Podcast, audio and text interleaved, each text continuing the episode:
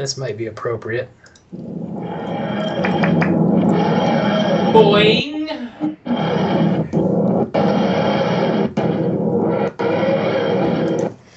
Woo! Yeah, it was kind of the time travel of a film.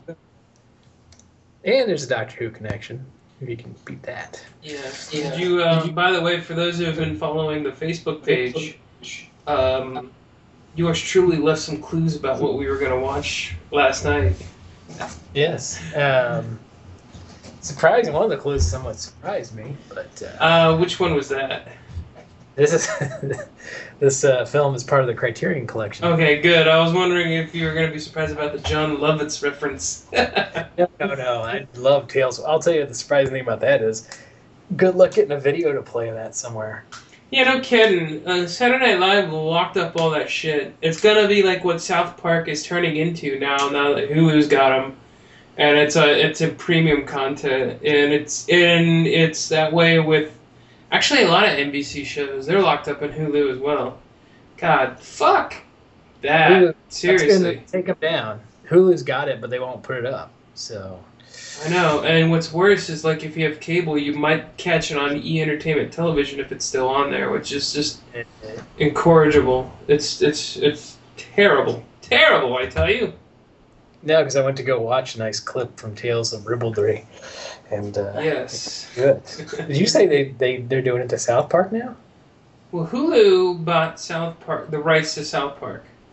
So basically, Matt and Trey, the the uh, what what is it? Not the uh, first run, but the uh, Newest stuff, no the uh, the uh, catalog. Yeah, like kind of like uh, it's not franchising. I forgot the name of it. Um, Syndication. So syndication. uh, Hulu bought the syndication streaming rights or something like that.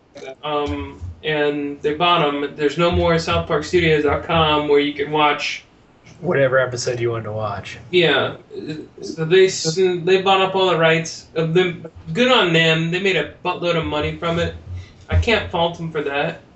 Um, but because uh, Hulu dumped a lot of money into it, they're putting it behind their paywall because they need to generate revenue for people to get on there.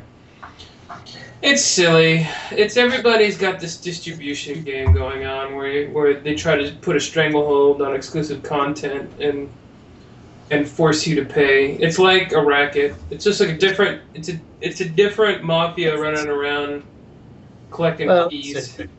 That's the crap thing about it. It's just like they had it set up perfectly where you could go watch if you wanted to. Yeah, and I mean, I and saw Their them. content to do it. I guess if they want to make the money, I guess that's fine. But the way Hulu manages their content is just asinine. Yeah, They don't put. I mean, you know what? If you're gonna pay for it, I want access to every single episode at my beck and call. Yeah. Don't don't don't say, oh yeah, you can pay. Plus, you still get to watch. You have to watch ads. Plus, you know, but that could be just that. well. Okay, that's Hulu's fault this time, but lot, some of the times it's not. It's it's the it's the person who owns the content, right? Like Yeah. like the thing that grinds my gears the worst is uh, on Netflix when they like like okay, Adult Swim those series of of, of shows, right? Yeah. Like they only do like the first two episodes of Aqua Teen Hunger, or first two seasons of Aqua Teen Hunger Force, first three seasons of Venture Brothers when there's like five or six seasons. It's annoying. It's like, listen, if you're gonna put it on Netflix, put the whole finagle thing on there. Yep. That's so. It's just infuriating. It makes me want to BitTorrent these shows and not have to deal with those hoops. no, I just that's yeah. You go in to watch. Um, they're two seasons behind. Well, they're pretty good about picking up Archer, but they're two seasons behind on Archer. I think maybe it's one. I might be wrong. They're they're behind. That's the problem. As Yeah. soon as as soon as that season is done, They'll put it up another one. yeah, exactly. Like I don't know. I'm sure broadcast television is like, well, we gotta milk it for the rest of the year, you know. So we'll like re- we'll do reruns to X point, right? And then after the reruns are done, or after that time is done, Then you can have it. then dump it on there. Or better yet, you know, do it a week before the new season starts so people can get caught up. You know, be be a little more friendly with that instead of making you wait two years for that crap. That's unbelievable. You know, as a matter of fact, it, it's more of a travesty that they don't do it like right before the new season. Because what better way to generate buzz than to say that the last season was available? I I don't even think like Breaking Bad did that. I think Breaking Bad was like two years behind. I can't even remember. Well, no, I think they were. I think they were like. I think they were on time because I think you. pretty close. Yeah, They got it- bad on it pretty quick, and they've gotten, they've done pretty well with getting a couple shows on there. But like what FXX, well, F Fox is going to do with The Simpsons, and they're going to create a site. Now, granted, the caveat is you have to have cable, but at least you can go watch whatever you want. Yeah. Well, well, well here, here at the Guys headquarters, we do watch what we want, We watch what we want, and we watch things we don't want too. and we do it all for you, Our boxes about. our, our valued listener. Listen, we have the power to drive listener. We have the power to go back in time uh, to medieval times. But uh, yeah, so we, we're done with our little political soapbox. Yeah. Well, I will. The, the one thing is, and and and uh, thank you for playing the TARDIS sound. For those of you who don't know, that is Doctor Who. Um, I am actually going to watch the broadcast of the new season, uh, which is debuting this this Saturday. So your pick this week, Tim, is very very timely um, to keep that theme running. I will also be watching that as well. Yeah. So usually, what I would do is I would um, find some other way to watch it, and I like that because I don't have to deal with commercials. But um, we are actually going to a watch party for it, so um, it's it should be a blast. Um, it should be a blast from the past, and uh, and I'm excited about the new Doctor. Actually, okay, so this the movie that you picked, Tim. Uh, what what is the significance? What, what is the significance of the TARDIS sound with the movie that you picked? Uh, within the movie I picked, uh, it's from the early 70s. There's an actor who portrayed the Doctor in it, and it's Tom Baker, one of the more popular Doctors. Yeah, Uh, longest was he the longest running Doctor? yeah, he's the longest running. And that said, uh, ten and eleven, uh, David Tennant and um, Matt Smith are actually, I think, in the top five, if not top three. They had they both had some pretty long runs too. Tennant had a good long run. Matt Smith had a decent run. Yeah. So they got a new guy this week too. So uh, it's Peter Capaldi who showed up in the Fires of Pompeii episode, and uh, apparently they're also gonna keep him Scottish, which I'm excited about as well. Yeah, they're gonna let him keep his accent. I heard that they weren't. But Uh, I I heard they're gonna keep him keep him pretty pretty British. So. I don't know. I could be I could be wrong. I'm avoiding all the spoilers and all the set photos and synopsises as I can. but uh, I know David Tennant wanted to keep his Scottish accent, and then he'll lose it. They're like, nope, ixnay on the Ottishke. Yeah, turn that off, sir. But uh, I was watching a lot of BBC America this week. They're doing a uh, Marathon.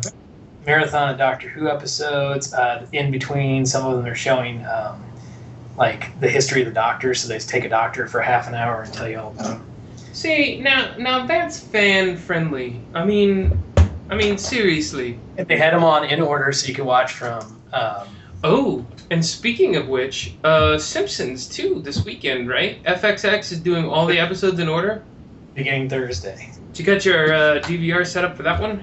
I'd have to have like hundred DVRs. You know, someone is gonna do that.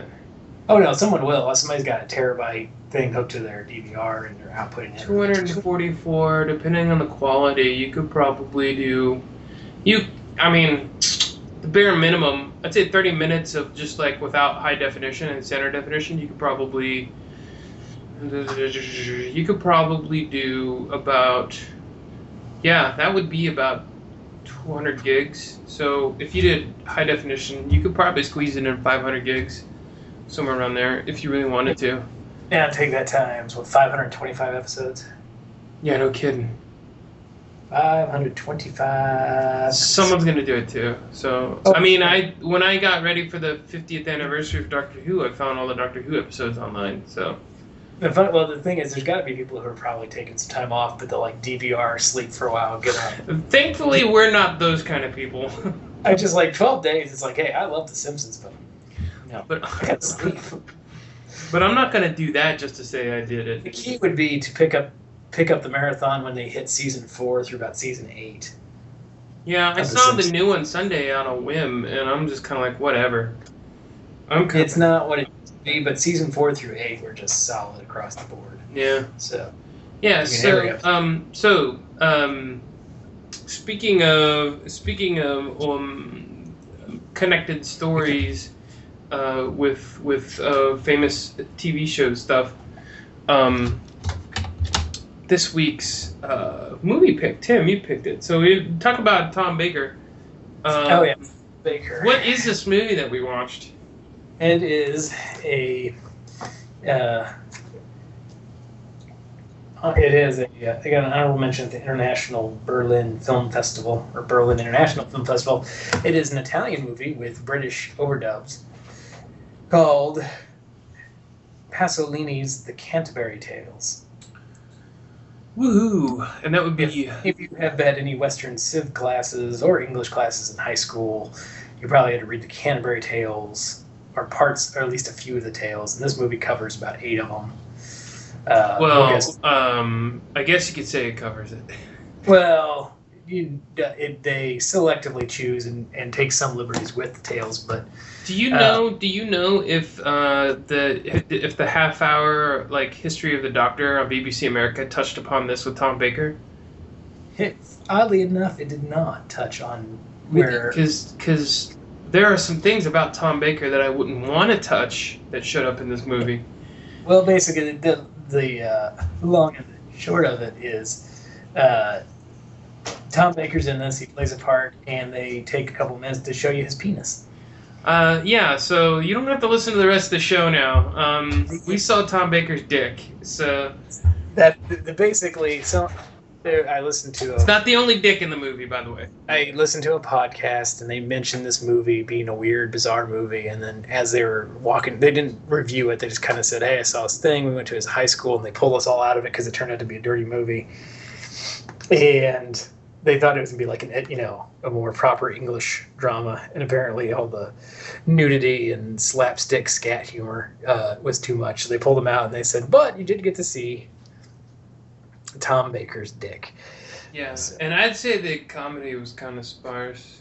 Um, comedy was hit and miss, and just well, to be fair, the Canterbury Tales has comedy mixed into it, but it's, a lot of it's not, and it's the Canterbury Tales for the love of God. Ugh. yeah, so um, Which I actually didn't mind reading because they were broken into little stories, so it's a little bit easier to get your head around when you're reading that kind of stuff. But it's still old English lit, so And and this Piero Paolo Pasolini guy, apparently this movie is a part of the trilogy of life series of movies.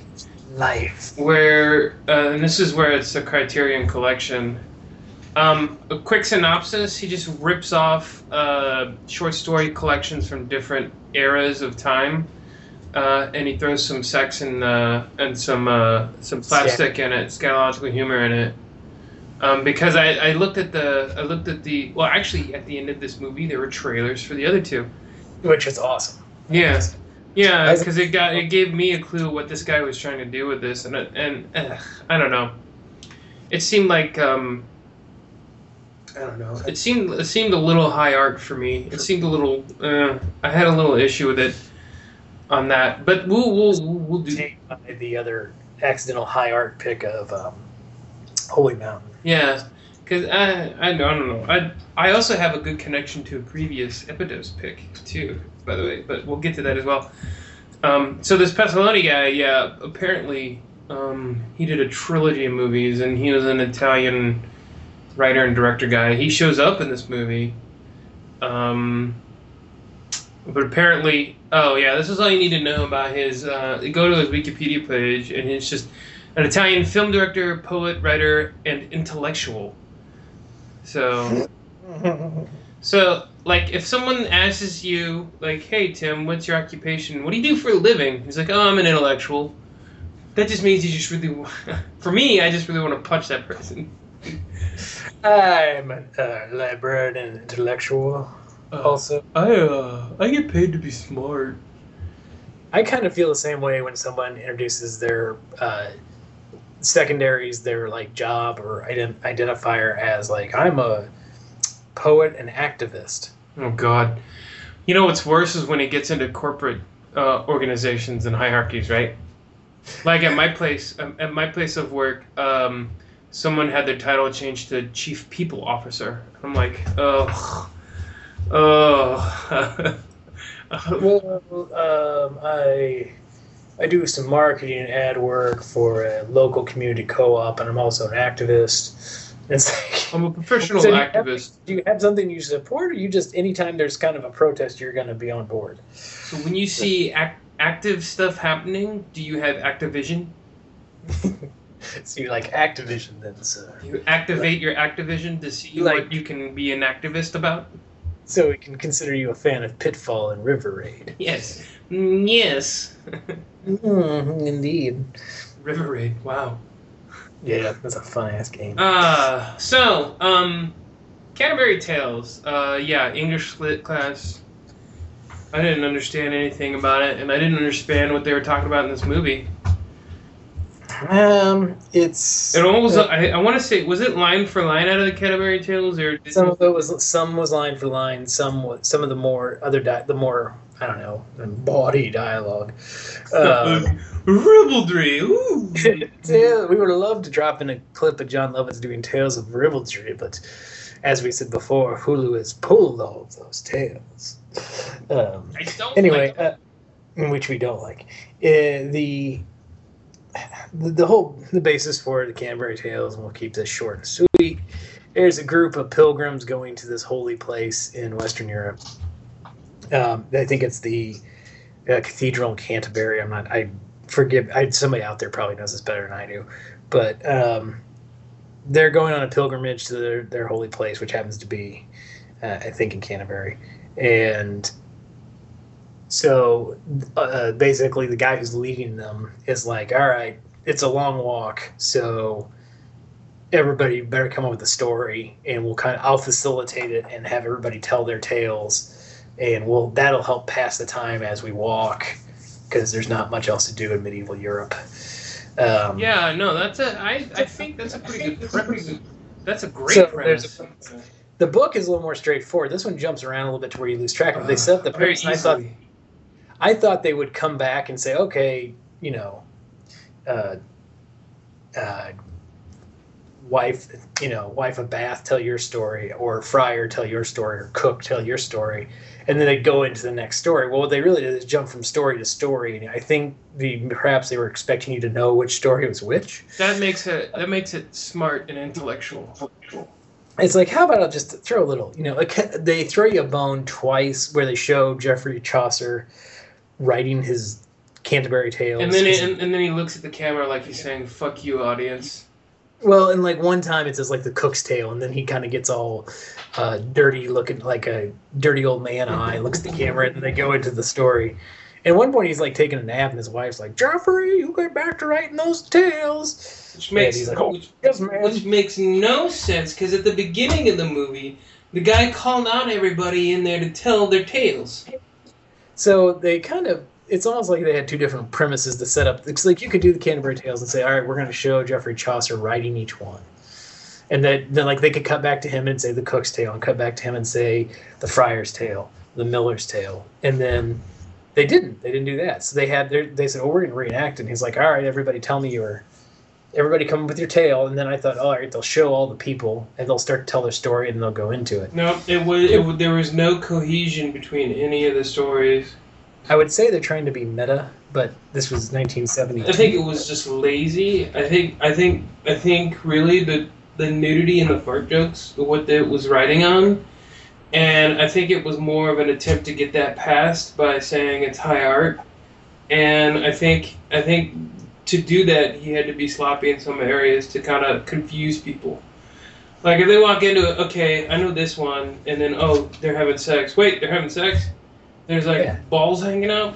No, but then if you jump back and forth, you're like, what's happening? I don't know. And you see some sex, and some sexy time, and, and somebody's nose and somebody's butthole being farted on. all of a sudden you cut the way to something else, you know, and something completely different. You're like, huh, where am I? What's Yes. happening? You know. You're like, is that the end of the story? Because it goes just like one scene to the next. Exactly. I couldn't tell like when the end of the story happened and the I would the like- beginning. I was expecting more like a History of the World Part One, Well, where you get a black screen with a title to tell you what they're doing. yeah. Well, I'll tell you a little bit later. I'll, I'll save that for later. I'll tell you what I really think this movie was a lot like. Um, Yeah. And if you if you come up with it before I do, then then I will I shall I'll, I shall send you a prize, sir. oh, all right. Uh, the other kicker was, did you see who the musical consultant was on this? Ennio Morricone. There you go. That is I awesome. did, I did not know that prior to. I just saw the credits were rolling along, and I was like, "Oh, this is Italian. I wonder." if... Exactly right. That's what you think Oh, of. It's old. It's it's in Italy. You know what? Ennio Morricone probably did the score. Well, it's like, hey, it's an Italian movie. I wonder. It's, apparently, he did music consulting or the score for every Italian movie from the seventies Yeah. because yeah. it seems like his name pops up a lot.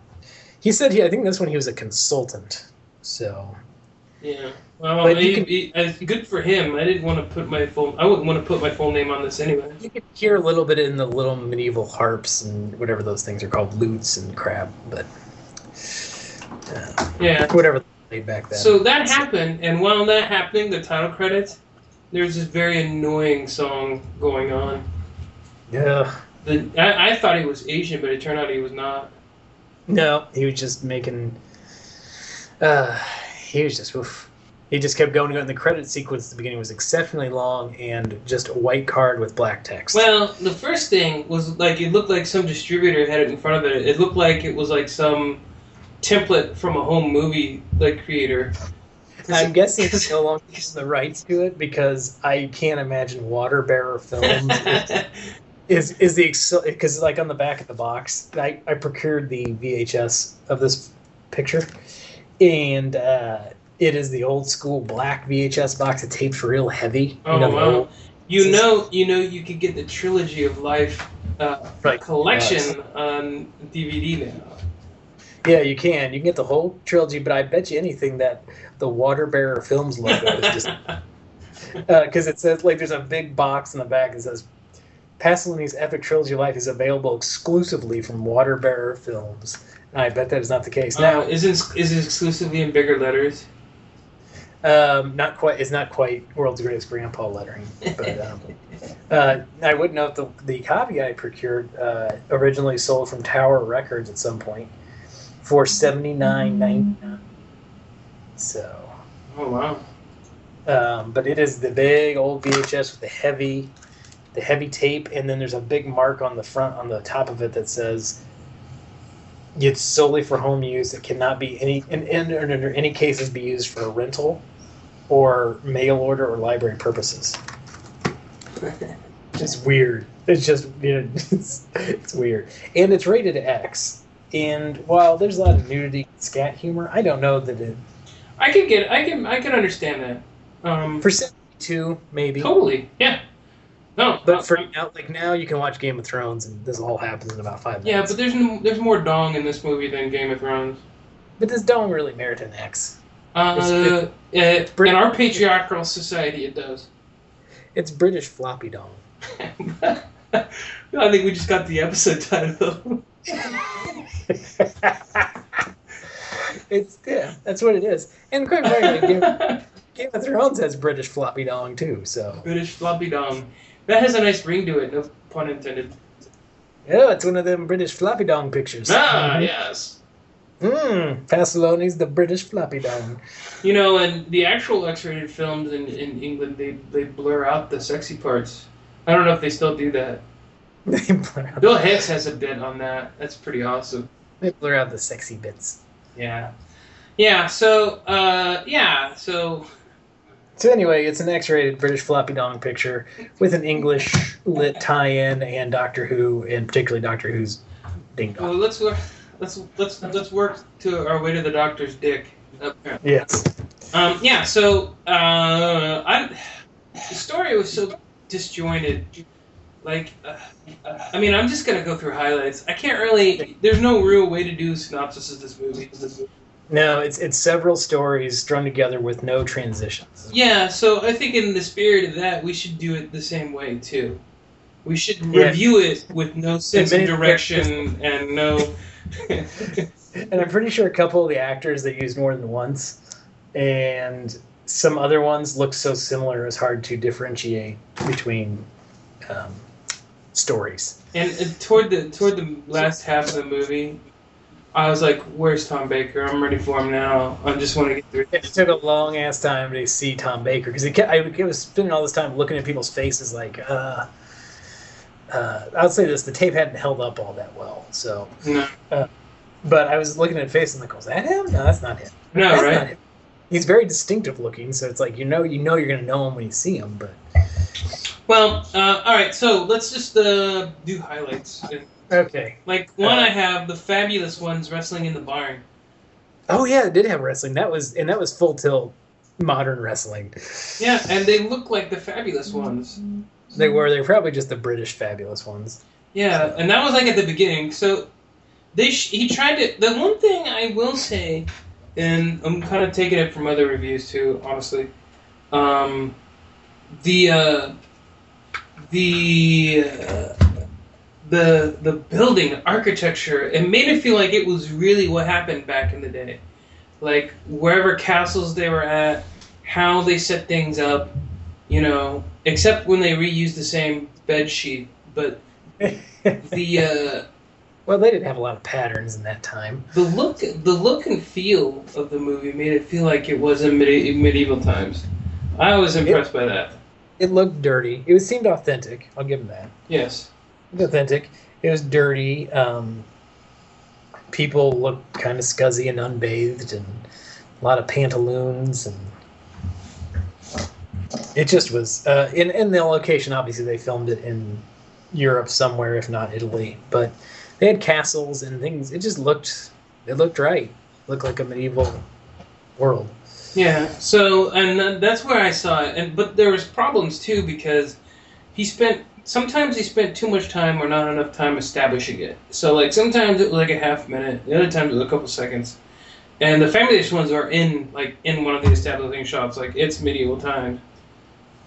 So They they do. There's sometimes where there's long series of guys just walking down the street nothing else. uh, and then then others and then times a bunch of action will happen with no you don't have enough time to get your head around it someone said bullocks too. I was happy about that. Uh, well it's also i saw this other actor in the beginning he had crazy big ears and he's bald and he kind of had funky teeth all this Yeah, that guy. that guy um, he's in the beginning credits um, he was an actor who popped up on a he's on a british sitcom from the 70s at the same era called are you being served Oh wow. Um, I only know this because my dad watched that, and I've seen a lot. I've seen more episodes than I care to admit of that show. Oh, I'm It's about a fancy department store in, I'm guessing, London, and um, they have all, like all the depart like menswear and ladies' wear. Where you always had in like an like more classic department store feel, where there was a department head and everyone, and um, it's a very proper department store. Oh no. And- And then was- someone bust loose. No, well, like he, the guy who I saw in this movie was actually he's like the overall floor manager, and then they had all his little subordinates, and like one lady was very proper, and she, you know, she had her hair all coiffed, and things would happen. She'd be like, "Oh my," and then pass out a lot. And there was kind of like a ladies' man, uh, what do you got, Dan Fielding kind of character, and there was a, I guess, the younger, good-looking woman who worked in ladies' wear. She was kind of still very British um, of that time. And then there was a, a we'll do everything but tell you he's gay guy that worked in menswear, worked in the underwear department. Oh, And he was always- Kind of, he was just flamboyantly, obviously gay, but they, it was on in the 70s, so there's no way they're going to tell you that. and then they had like the head of the menswear was very proper and blah, blah, blah, blah, blah, that kind of British. And his name was uh, Mr. Peacock. like from the Clue game. Was it Mr. Peacock or was it Kern? It is almost like they had clue names. Some Yeah. So anyway, anyway, that guy was in it, and that's a very far departure from from uh, from who uh, from Are You Being Served? oh man, so that that was a highlight. Um, what else? Oh, uh, yeah, around that time, this really hairy guy um, was like, "So many beautiful people," and then he just saw like a naked ass. But before that, he was like, he was checking out some girl, like children. He's like, "Nope, they're too young." And I was like, uh, You're much too young. Yes. He's like the king. Yeah, so he so all of a sudden this lady stands up and her naked ass is hanging out. He's like, "Oh, that's the that's the one I will marry." Yes, that's one right there. But uh, so he gets himself a wife. He just like can take his pick from the townspeople. So he grabs this young gal, and he's a big hairy gross guy.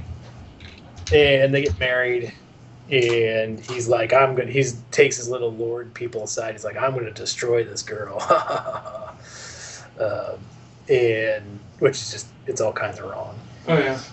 And then he proceeds to like be a two pump chump, and Oh, chunk. He's a two pump chump twice to his credit, I guess. Um, and then you know he's like, oh, and he dances around and sings a song after the first time, and she lays there like a dead fish. Um, A lot of the women do in this movie. yeah, there's not a lot of. Uh, maybe the medieval times are like that, but I don't know. Like that's I think like that's a Pasolini touch. Yeah, well, and then later on, this they they the whorehouses where they're a little more extracurricular. Oh yeah, they get a little bit more involved as movie on, but there's a lot of like, just kind of like, hey, I'm I'm subservient in this time frame, so I'm not going to do anything. So Yeah. but, So like the marriage happens, guy's happy, and then what I put down is like, and then Alan Thicke shows up oh god, Alan Thicke. because the guy looked exactly like Alan Thicke. So basically, it's one of the I don't know which Canterbury Tale is because they don't bother to tell me that. Pasolini didn't bother to tell me that. But basically, like the guy, um, the lady, the lady gets married to this guy, I guess, because, and she writes love letters to this Alan Thicke-looking guy, and all of a sudden one day the king guy um, goes blind. just out of nowhere. And then you see her write more letters to this guy. And then the blind guy and the lady like take a walk on the garden, and then you see these little newt looking little elvish people, and they're like they're making wagers. So basically, there are some sort of gods among them that are that are fucking with them.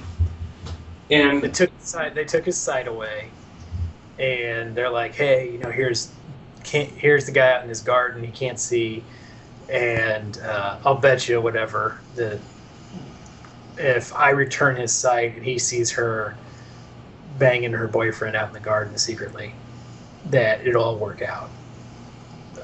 yeah, so basically that's what happens. And he he wakes up and she's up in the tree, kind of making out with the guy and fiddling with his Wee wee. fiddling with his wee wee. Um, there's a lot of dick in this movie. yes, there is. So Thanks, up- Thank you.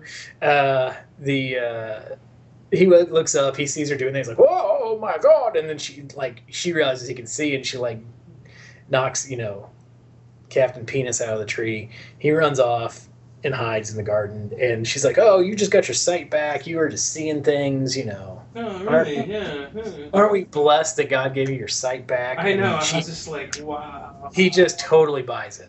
So, I mean, he gives her a little bit of argument. He's like, "No, no, I saw you were doing something," and she's like, "No, you just you imagined it. Shut up." and so ends that tale. Yeah. So it jumps cut to something I don't even remember. Trying to remember. God, there's a Miller's Tale. Um, Oh yeah, yeah, yeah. Oh, oh, and there's this guy that I think was the devil, right? Oh yeah, that's like a. I think they took a bit and piece of some of those stories, like the one where the guy leaves town and meets the devil. Well, and I think I think also I think another thing to speak to, uh, like the X-rated, is that there was some uh, some homosexual activity as well. Oh, yeah, that w- there was a little bit of that. There's um, I don't remember if that one happened next or later, but there's a It, like, do, it doesn't matter. This movie was all over the place. They're all over the place. There's some shorter stories if you go by how they section off the movie a little bit, but Mhm. in the Canterbury Tales there are shorter stories. Because I remember like you could pick some to read, and if you're lucky, you got or if you got assigned one, you were assigned like the shorter story. One of which was the guy who was like a debt collector, and I think it was I don't know the Renter's Tale or I don't know what it was, but he goes around and collects um, mortgage money. Basically, he's a collector. And he's going down the road and he sees this guy riding and he's like hey i'm a collector and i'm you know best in the land. The guy's like oh let's call each other brother and be buddies because i collect Because that's how it works. they're just like shall we be brothers? Yes we shall be brothers. Okay uh, you're a collector. And he's like yeah and i'll do anything to collect. I'm you know have no morals or qualms about collecting anything. And he's like well that's good because i'm the devil and i'll do anything. So we're kind of we, we are two peas in a pod and so they go up to the ladies who lives in this windmill and they're like all right i'm going to collect your money and uh, if you don't pay i'm going to throw you in jail and i'll drum all this bullshit about you and get you in trouble even though she's a nice lady. And before they get there the devil's like you know you know i'll be partners with you but um, whatever she agrees to pay me pay you you have to give to me. He's like okay.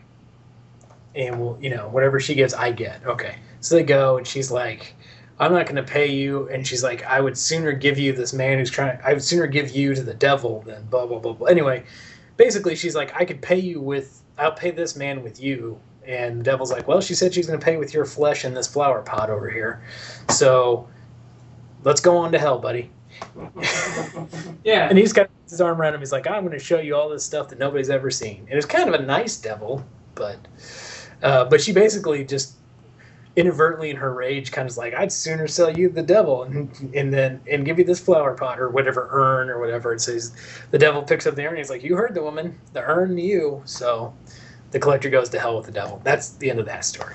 Yeah, it's just whatever. I was just like, and Yeah. that's the problem I had with some of this stuff too. Is that I think they did speak like a lot of old English stuff, and Some of it went straight out of Can- Canterbury Tales. Isn't that hard to read? It's not like reading Shakespeare, but it's not quite modern lit either. It's in between old English like Shakespeare. It's kind of uh, in between because it was easier to read in a lot of stuff, but when they say it, it's harder to pick up, yeah, especially the accents. yeah. So, um, so that one happened. That was a shorter one. Uh, what were the other ones? The Miller's one was all right. That one was actually kind of funny. It was kind of it was kind of funny. The uh, my opinion, that was the strongest story in the movie, start to finish, because you had two dumbass brothers going out to the mill to get their grain milled or crunched or whatever they did then. well, I thought they were like cast off from school, right? Or no, They were they ca- they were like we're gonna learn, you know. we're they're troublemakers. They're ne'er do well young dumbasses, and they got a big bag of grain that needs to go to the mill. But they're like, we're not going to pay you to mill it. We'll just do it because we can figure it out because we're smarter than you.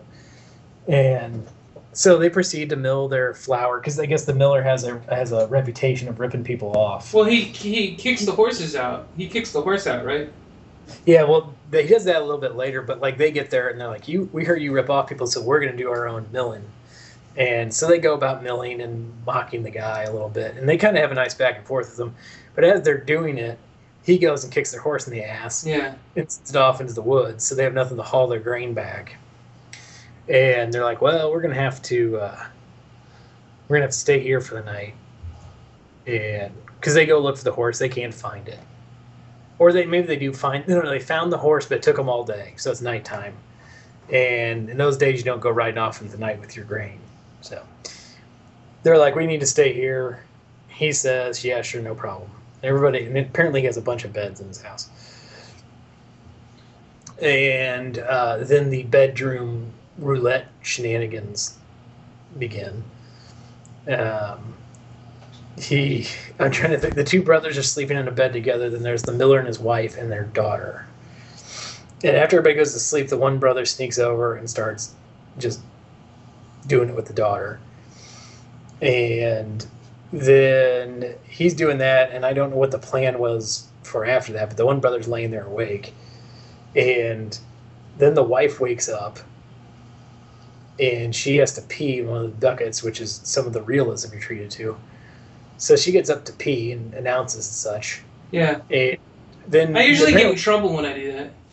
I'm gonna pee. She's I like, gotta "Oh, go have-" take a piss. She's like, I have to pee terribly. and she gets up and does it does the little proper British saying that she has to pee in the bucket, and then nobody can find the damn way back to their own bed in this one. I know. And- Dude, dude, dude, dude, dude. They stub their everybody stubs their toe on on the piss bucket. I'm guessing, and so they you know hits she hits her toe on the piss bucket, come back, she's like, oh dear, and she um, stump falls into bed with the other brother who's unoccupied at the moment, and I'm not sure if they thought the girl was going to come over there or if he had two daughters or whatever, but she's he just starts like putting it to her, and she's like, "Oh, husband, you've never you haven't done this in so long." And he's and she's like, "Whatever has come over you?" And he's like, "Shut up and get on with it." The But she didn't- kids, the little boys were brat bastards in this movie. Oh yeah. They and talk then, to people like that all the time. Like the uh, that one story, kind of skipping around. Sorry. The one story where the guy, where the where the uh, the carpenter kid was like, uh, "I gotta have you, baby, um, but you have to make food for me for three days, and then after I get done for three days, you're gonna make sweet love to me, and I got a plan, and I'm gonna do this, and nah, nah. and he, he she could, and that's the other thing I noticed too is like all the husbands of wives in this movie were just ugly and repulsive. but and their wives were young and attractive for Yeah, the most part. but th- that kid was just like, and you're gonna do this, and you're gonna do that, and then I believe that was the um, I believe that was the scholar's tale. the scholar's tale. and he was he's the scholar staying with them in the house doing his studies and he's like comes over to the wife after the husband leaves for work Oh. and he's like oh hey baby i'm gonna we're gonna be together and she's like don't you just want to get my pants and he's like no no i really love you um, in so many old english terms yeah, and she's like well i'm not gonna do that unless you've got a plan Yeah, basically that's she's like well i would if that's the case but i don't know when we'd be able to do it and he's like you leave that to me he's like you go you but he goes but first things first you you make me a lot of food and he's like very particular like chicken and this yeah, I and this know. and It's this. just like what?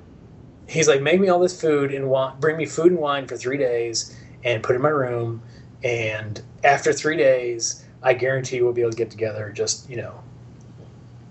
And then so basically he comes up with this elaborate lie. He basically she's like what about my husband? He's like i'm smarter than him. I can i'll handle him. And so he convinces the husband that there's going to be another flood and that he's stuck in like a, a holy trance with the lord. And lord tells him there's going to be another flood. And uh, he needs to build these barrels and tie them to the ceiling. Everybody has to crawl in their barrels and then after a couple days they can you know when the water rises they can just cut down their barrel and they'll be safe. And this is all just to have sex with the wife in the house. I know so that's a he waits of for work. the, he waits for he gets the guy the guy does all the stupid stuff gets the barrels the husband gets up in his barrel goes to sleep. As soon as he's snoring they crawl out of their barrels climb down their ladders go in the house and just start going at it. And uh, meanwhile he's up in his barrel just snoozing away and at the same time i think this is the same story there's two of these yeah, Pump. lot, ginger. There's a lot of gingers in this movie. Um, a couple of ginger kids are out in the street you know well, and the hell. ginger kid knows the scholar kid, so And- they're plotting and scheming too. And so, but they're out. He's out in the town with this other, this other smart ass, and, the, and they're out there, and they start like pitching, uh, heard pitching woo to the woman who's inside having sex with a guy who's not her husband, and so she's like, "Oh, isn't it funny? Let, you want to see something really funny?" And I did think of the Twilight Zone movie when she said something. yeah, I know, said, right? You want to see something really Let the midnight special. into a werewolf and um, so she goes to the window and she's and he's like hey baby i want you you know i'm singing to you just give me a kiss and i'll go Just away close your eyes and pucker up, and one kiss, and then. and she's like i'll give you your kiss and so she she opens the door opens the window and sticks her butt out buck ass naked too. Buck ass naked and like right in between the cheeks she lets his face go right in there and just blasts one right in his face That's. I gotta tell you, my favorite thing from this whole movie were the fart jokes. There were a lot there was just a lot of fart humor in this one and so she and there were literally, literally, he filmed them. I don't know what kind of camera trickery he did, But he made me believe that that nose was actually brown after filming that scene. It would got in there, and, and so then that guy's all obviously. and I thought that I th- oh I'm sorry I thought that guy was gay too. I thought he was a homosexual for a second. Eh, not so much. No, It's- it's, my fault. goes- He goes off to. He's like, yeah, that's, he's not in a good mood after that. So he pops down the street. Oh, and he goes to the blacksmith, right? He goes to the blacksmith who he's friendly with, and he's like, "Hey, can I borrow this red hot poker?" And like and like any good blacksmith, he's like, I don't know what you need it for, but sure, here it is. Have fun. he's like, "What are you gonna do with this?" Like, I'm not gonna tell you. Okay, then. Yeah, Here you go. exactly. It's like what? So he pops back up the street. He's like, "Oh, you know what? Just give me one more kiss for the road, and I promise I'll leave you alone." And so, you know, lover boy scholar's in the room in there, and he's like, "Hey, you know what? Is it my turn?" And she's like, "Yeah, yeah, do it, do it." And so he goes over and she, he pops open the door and sticks his butt out, and the guy just tags him with the poker right in the butt. And so he runs out screaming, and he's yelling for water, and that wakes up the old husband up in his bucket who's tied to the ceiling, who thinks the water's rising, so he takes his axe out and cuts it and falls down. Shenanigans. Yeah. So speaking. And so is that tale. Yeah. So speaking of which, going back earlier, um, the uh, the the the slapstick was on full force for Uh, the Cook's Tale. the Cook's Tale, where the guy basically just did a Charlie Chaplin impression. Pretty much, and I hated that guy because that was the guy that was singing at the beginning of the movie, Oh, it was him at the beginning. The Cook's Tale. and he sings for no reason, and he's annoying. He's a goofy kid. sp- Well, he's kind of a kid. He kind of looks like Harpo Marx, but he acts like Charlie Chaplin. Well, and the Wikipedia article talks about how this tale was Pasolini's send up to Charlie Chaplin movies because Yeah, no shit. because, because fuck you audience. Um, Yeah. But uh, he go he keeps getting fired from jobs in town. His mom's yelling at him, and he gets sent to bed without supper. But then his mom brings him an entire turkey. All I all I put down for it is yoink. Yoink! He stoneth do cops. No, and he threw rocks at the police. And is he the guy who kept having people chase him and they'd run down and fall in the water? Yeah, I don't that that was really hard for me to get get past, right? He would like get some. The cops would show up and be like, "Hey, we're gonna bust you," and then he'd run away from them. And then be like, Then they- Olay. Then they'd crank the film way up, like Benny Hill. Exactly. I put this is like a medieval Benny Hill skit. like Benny Hill, and they'd run down the thing, and there's like a five foot lead to the water, yet they keep running and they just fall right into the water. There's There's no plenty of- sliding. nothing. They're just like I can't stop running in the water, and he does it like two or three times to people. Yeah, so Ugh. there's there's that. Um, Oh, and I put down. I hear egg shining is a lucrative business. yeah, what was that about? He gets hired to shine a bucket of eggs. And then in the proceeding, and then he knocks it out, knocks another basket over with his cane, but most of them don't break for some reason. I don't know. Did that have any significance with Canterbury Tales at all?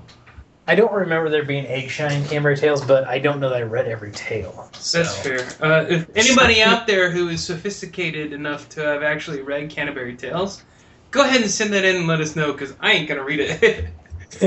uh, uh, basically, is there egg shining in the Canterbury Tales? Yes. That would be the question. Yes. That's the question. you've got And- you've got the egg shining. If you if you and somebody answers that question, and it's probably gonna be Rod if he does. Uh, Nah, he doesn't seem like the guy that would kind of guy that would just for me knowing peripherally, he doesn't seem like the kind of guy that would actually read and memorize the Canterbury Tales. well, I'm just thinking if he wants to do if he's got an old copy from class sitting around, on the walls, he might you know flip through I keep all my old college books too. If I may uh, offer a uh, a tip, perhaps find it. It's it's uh, public domain, so you could technically get an ebook and do a word search. That'd be a British floppy tip. you could do a little uh, search for eggs in the e version of the book, and then if you were to find that, and you know, All right. Well, all right. Well, we'll see who we'll see who gets the prize first. Tim, you're still on the Let's see. let's see who's polishing the eggs first. Yes, ex- exactly. So the cook hires this guy with his pintle thin mustache and his dumbass looking face, and uh, he's like, "Okay, uh, you're hired. Shine my eggs." And all of a sudden, his wife shows up. Apparently, supposedly, although you can't really tell in this movie. So he's like, I'm gonna go away. Watch the store. So of course he like- he ends up like shooting dice in the corner with another redhead ginger. Yeah, he's gonna go get some afternoon delight, and then these guys are shooting dice in the corner, and they're like, "Hey, come, pl- come play with us," I know. Which is odd. And he's like, "Oh, I don't know, guys, I don't know." Yeah, he does. So he gets caught by the guy, and they and then he like cracks some eggs, and they run around and chase him and stuff like that. So then it like takes for a weird twist. Like the ginger's like, "Come with me, let's have fun," and then he like, "This is my wife. She's a prostitute," and then they just like cut to all three of them in bed together in the morning. Yep. And then the cops come back. And they're like, "You're under arrest." So he starts singing, and then they they put him in what's the medieval thing? The uh, Put him in the stocks. yeah. So they just show him singing out of his mind. I, I kept waiting I, all day. kind of think he was mildly retarded. I was waiting for them to throw food at him. I was waiting for a guillotine. No, not that. That guy didn't die. I know. They did burn a gay guy though, and one, just one, not both of them. So like this Nope. peeping tom guy, like like tattled on people, like the rich guy that was doing gay sex. Like why do I say gay sex? Anyway, yes. yeah, having homosexual relations with another person of the same gender. I don't I don't know. I'll just say gay sex. It's shorter. People are going around peeping at people having sex, and you don't know what's going on with it. But there's a guy, and he looks through a couple ways, and he sees a, a guy having sex with a woman, and he sees a guy having sex with a dude. And No, no, no. They were both dudes. Were they both dudes? Yeah. Okay. Yeah, that one Okay, guy so- looked like that one guy looked like a, uh, a woman. But the, So- the whole point was is like um, the rich guy The rich- bribed off the cops. The rich guy got a pardon from the church, I think, is what Canterbury Tales was. They didn't. I don't think they had gay sex in Canterbury Tales. May not have. You know, at any rate, the the guy that Uh, Anyway, couldn't pay rich guy the- pays his way out. the guy the the guy that couldn't end up being burned at the stake alone or being burned by He's- himself. He's like, "Do you? You don't need because the little inquisitor guy's like, you don't even have a copper penny or whatever." He's like, "Not a single one." He's like, "Okay, don't worry, we'll save your soul. Don't worry about that." And then they haul him out and burn him on the griddle, as they call it. Speaking. And meanwhile, Oh, go ahead. meanwhile, the guy selling the griddle cakes is apparently Satan. So So the nude, uh, no, the uh, speaking of uh, griddle, um, we find out also. You get back to the cook. We find out that the mom totally enables the guy because the dad gets angry and the mom brings up a big old turkey and and totally. Yeah, it's, he's like, "You're not getting any dinner. Go to bed." He's like, "Okay." And then like the mom comes up and she's like, "You, I promise you're gonna get a job tomorrow." He's like, "Yeah, yeah, I'll get a job." So that And she gives him a whole. It's like a big turkey. It's more than enough for that guy.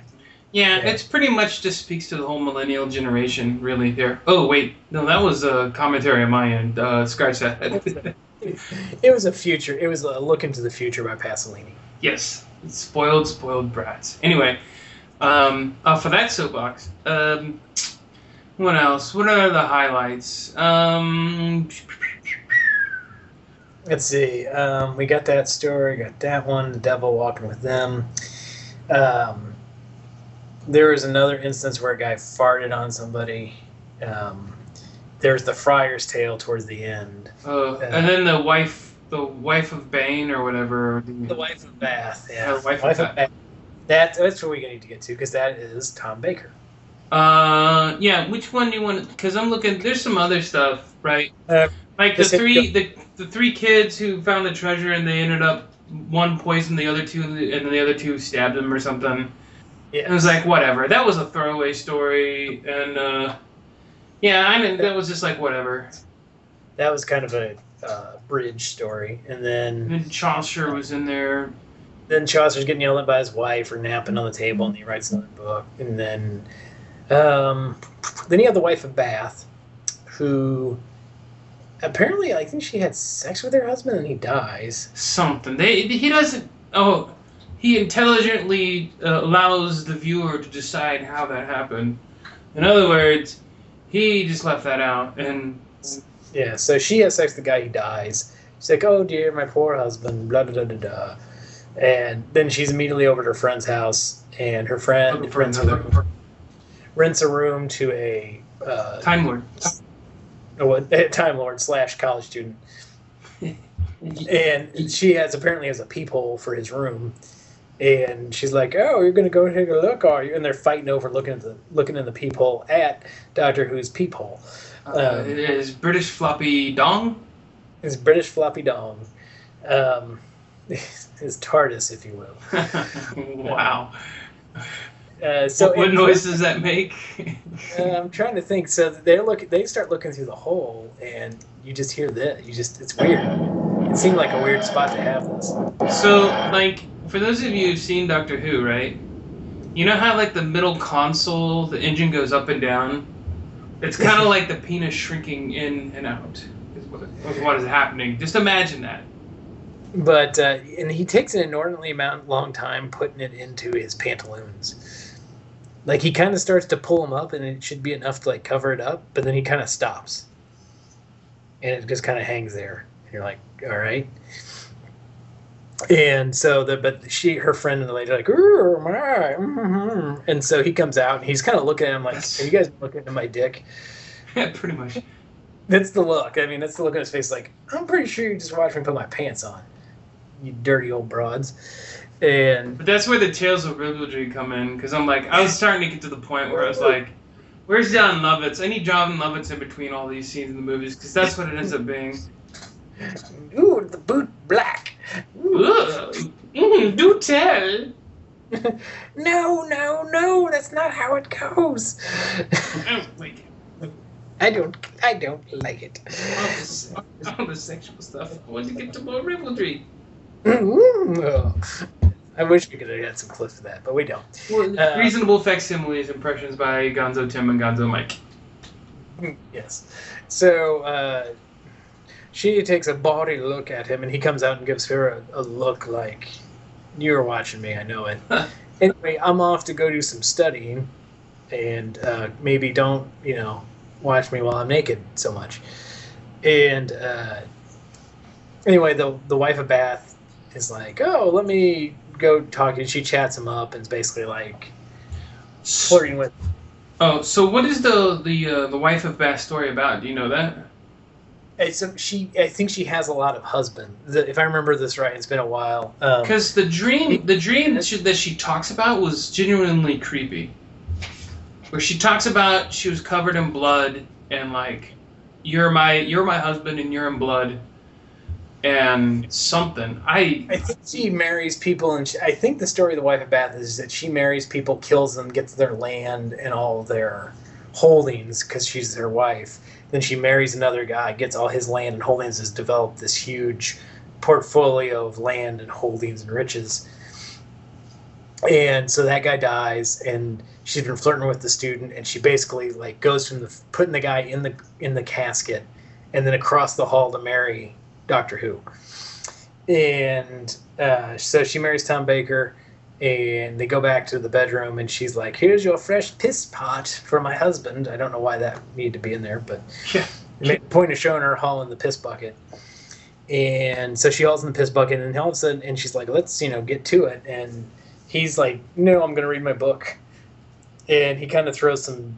She kind of calls her stupid and starts reading his book, and she's like, "How dare you call me stupid?" And don't you see all the stuff I got from my husband's? I have all this land and all this money, and he kind she riles him up, and he kind of pushes her, They- he pushes her, and she falls back and hits her head, breaks her and neck, apparently, apparently breaks her neck, and she's laying there. And, and that's the end of the scene. No other completion or anything else. She just basically says, "You killed me," and that's you it. killed me. Go, I'm very sorry that I killed you, and now all that stuff's gonna be his, and the tale's over. Ugh. Uh, so, uh, oh yeah, the boys that killed each other, they were all they were all in uh, the whorehouse, and that's where you got to see some crazy sexual uh, innuendo. There was there was that was probably the dirtiest part of the movie. Yeah, because I remember the one guy wanted to be whipped, and the naked lady whipped him. the one the three boys are uh, they start in this whorehouse. There's three guys in a in a bar whorehouse place. Yeah, I think one- this one guy was peeing off the ledge too. there is one guy getting getting a BJ in the in the but he's like not into it. And she's like, "Would you just quit it?" Or she's like, "Are you going to do anything with this?" And he's like, "Dude, shut up!" And he's this jerk. And this other guy is in the other room, and he has a lady who she's he's like, "Say you're my queen," and she just starts shit. Yeah. And Um, and then the other guy is just having sex with this girl, and then he steps away, and he's got like a ninety foot dong. I thought Tom had a rather large one too. Not that I was like taking notes or anything. I was taking notes on the movie, but I wasn't taking notes on penis sizes. Look at the time on that lord. Oh, the TARDIS. look at the TARDIS on that time lord. Time and relative dick in space. and uh, so, but the guy and the the one other young man in the warehouse, he had like he was like the British John Holmes. Oh, God. Uh, so Oh he- yeah, yeah. Okay, I remember. it was just for a split second, but you're like Jesus Christ.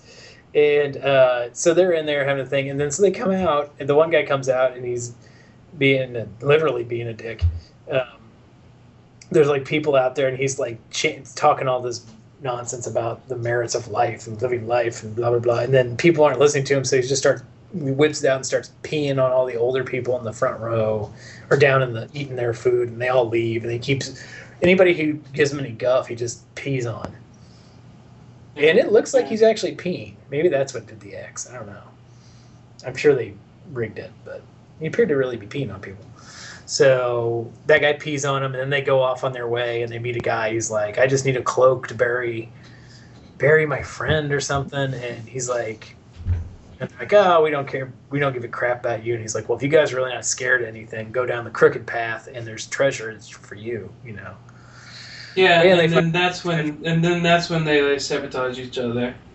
they said one day like okay one of us has to go back. We can't haul this in during the day because people will think we stole it so which was actually pretty forward thinking of them. Um, So forward, they think even more forward about how they can have more if there's less of them together to do it. realize that two is better than three. And the other guy this i think the guy who ran the town had the best idea because he's like well why do i need to even split it? I'll just kill both of these guys Oh, and so- ginger ass knuckleheads. so he runs into town. They're like you're the youngest. Go into town get us some bread and wine for the night and then we will load it all up and take it in dur- under the cover at night and we'll hide it somewhere and then we'll all be rich.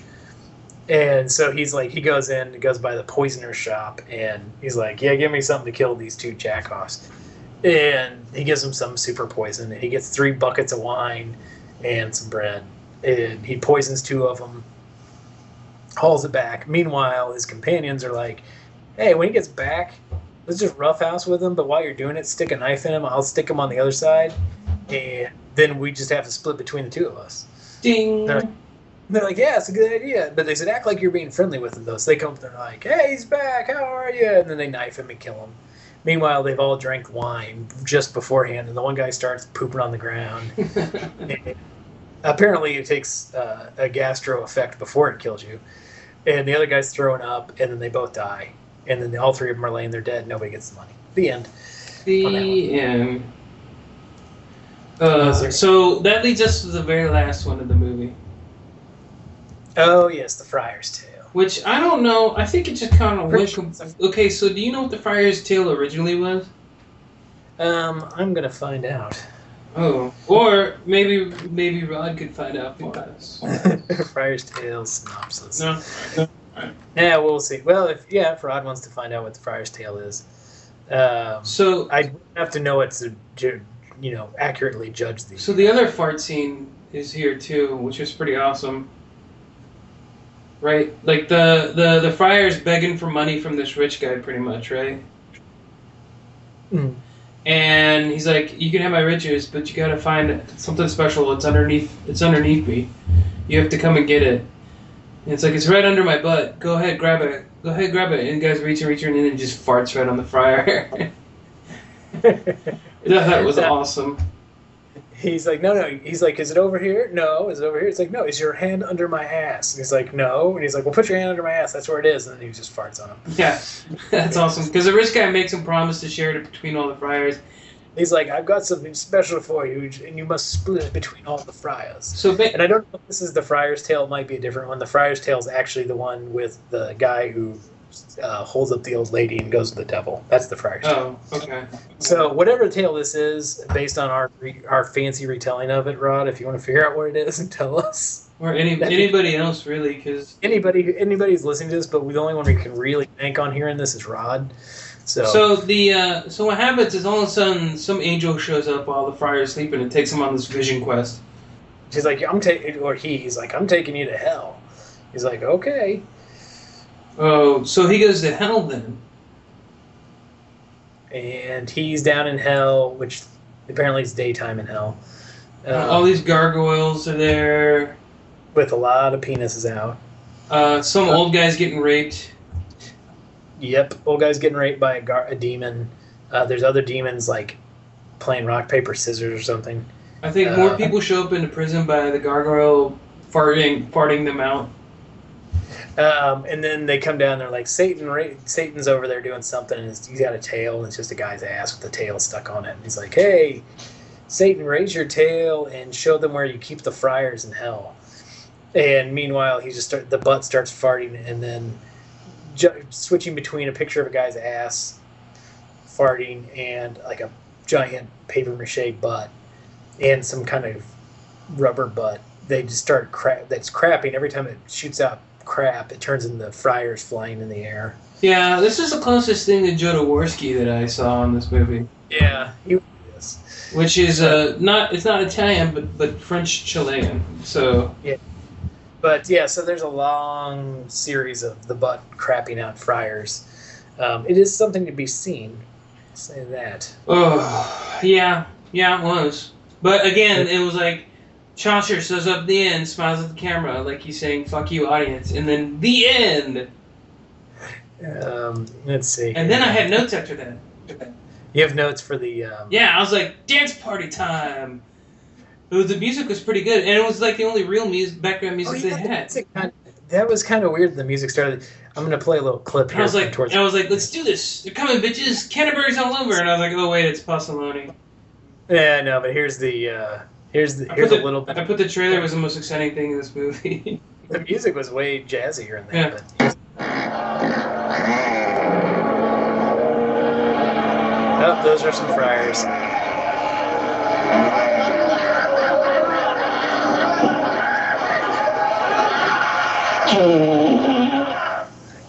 And there's Chaucer smiling. And let's get to. Let's see if we can get to.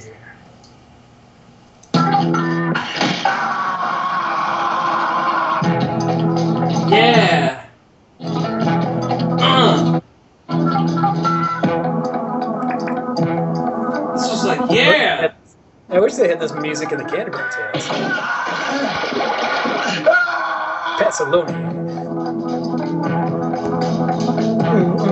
So the other thing I'll notice is from the Arabian Nights trailer, the guy that was the cook kid Yes. Was in the Arabian Nights movie, and there was one she- scene where he had a bow and arrow with a dildo on it, and he shot it in this lady's hoo ha.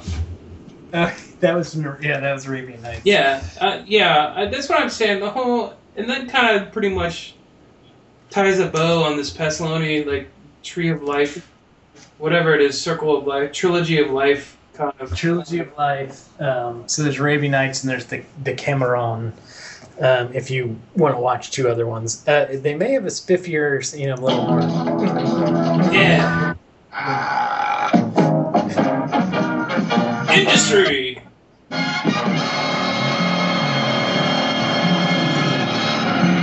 Screwing things and remember- adjusting them. Did the second trailer have jazzy music? Let's find it. it. might have been a little more ominous. Well, okay, never mind. Wait a minute. Let's see if the second trailer. It doesn't seem like it does.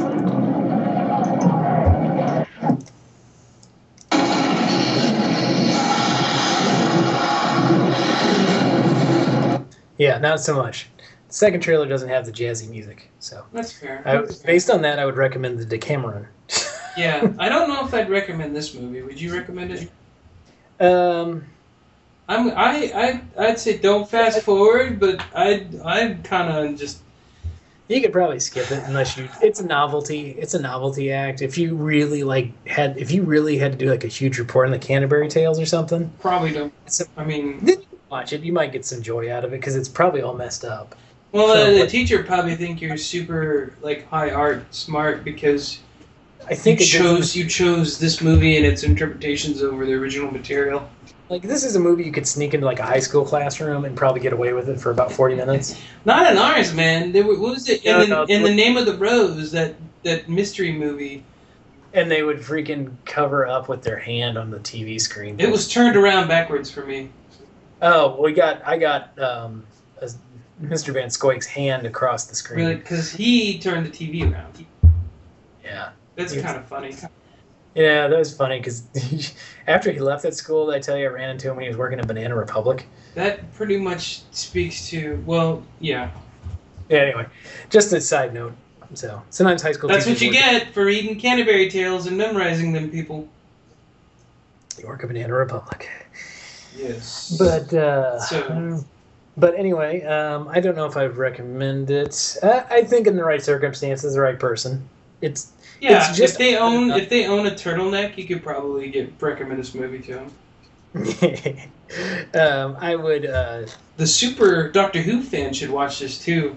Especially, Just- yeah. especially if you're female, so you can see Tom Baker's doing.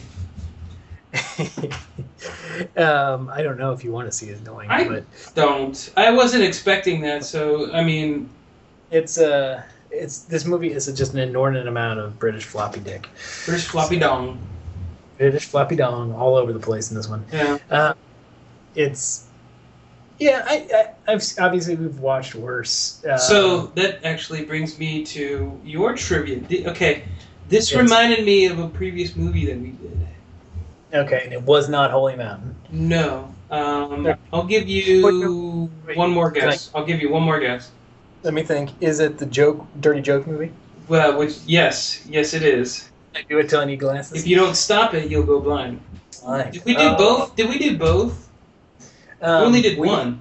We did "Can I Do It Till You Need Glasses" because that's the song we used. Yeah, and uh, strangely enough, it parallels a lot with this trilogy because there was a planned trilogy for those joke movies, They only did two though. but there's another one planned, so I'm counting it for this this this uh, simulation I'm making.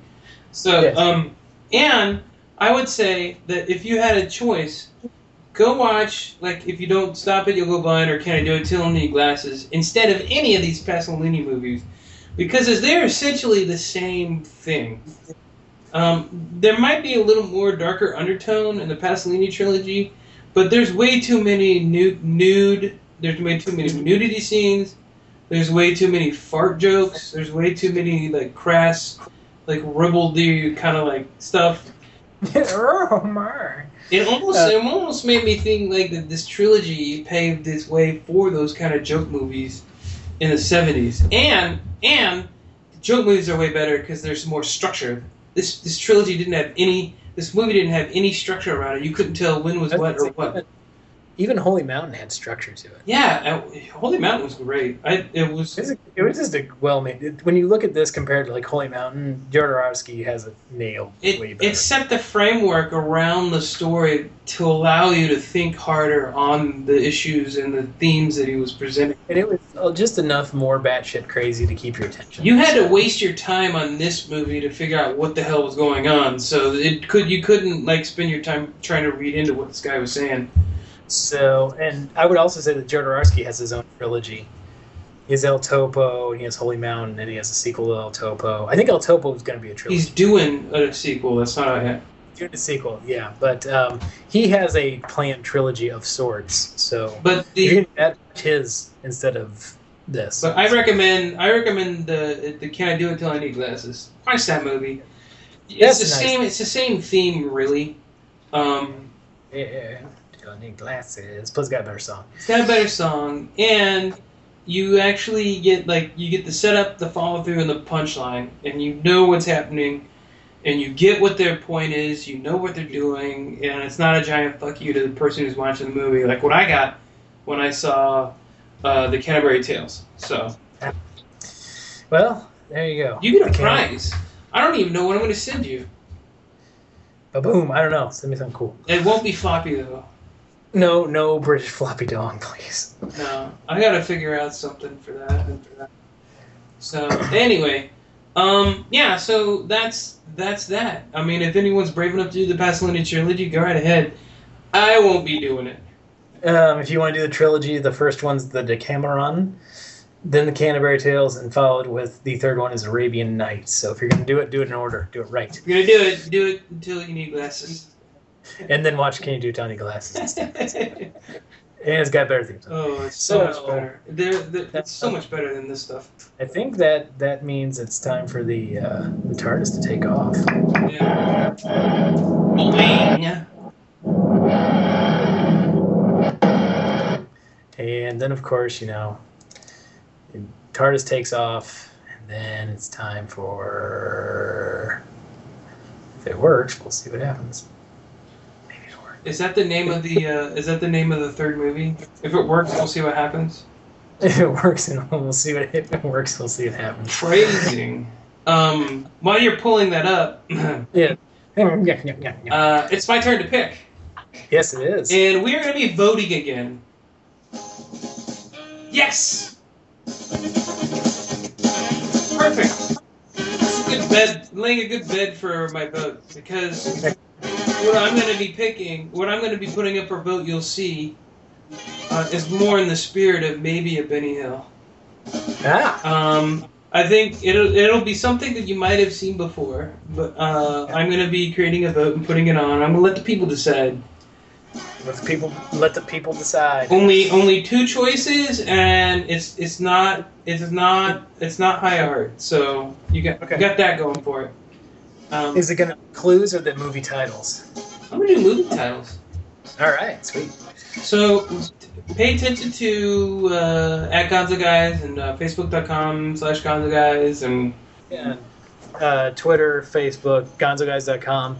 You can listen to the mu- You can listen to the doses on Podbean go- slash Gonzo Guys. You can get us on iTunes. We're all over the place. yeah, uh, connect with us on LinkedIn. We'll give you a high recommendation.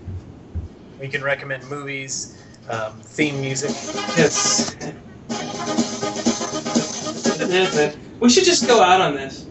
Yeah, I think it's a good song to go out on. Yeah. So, un- until next time, come back forward. Forward.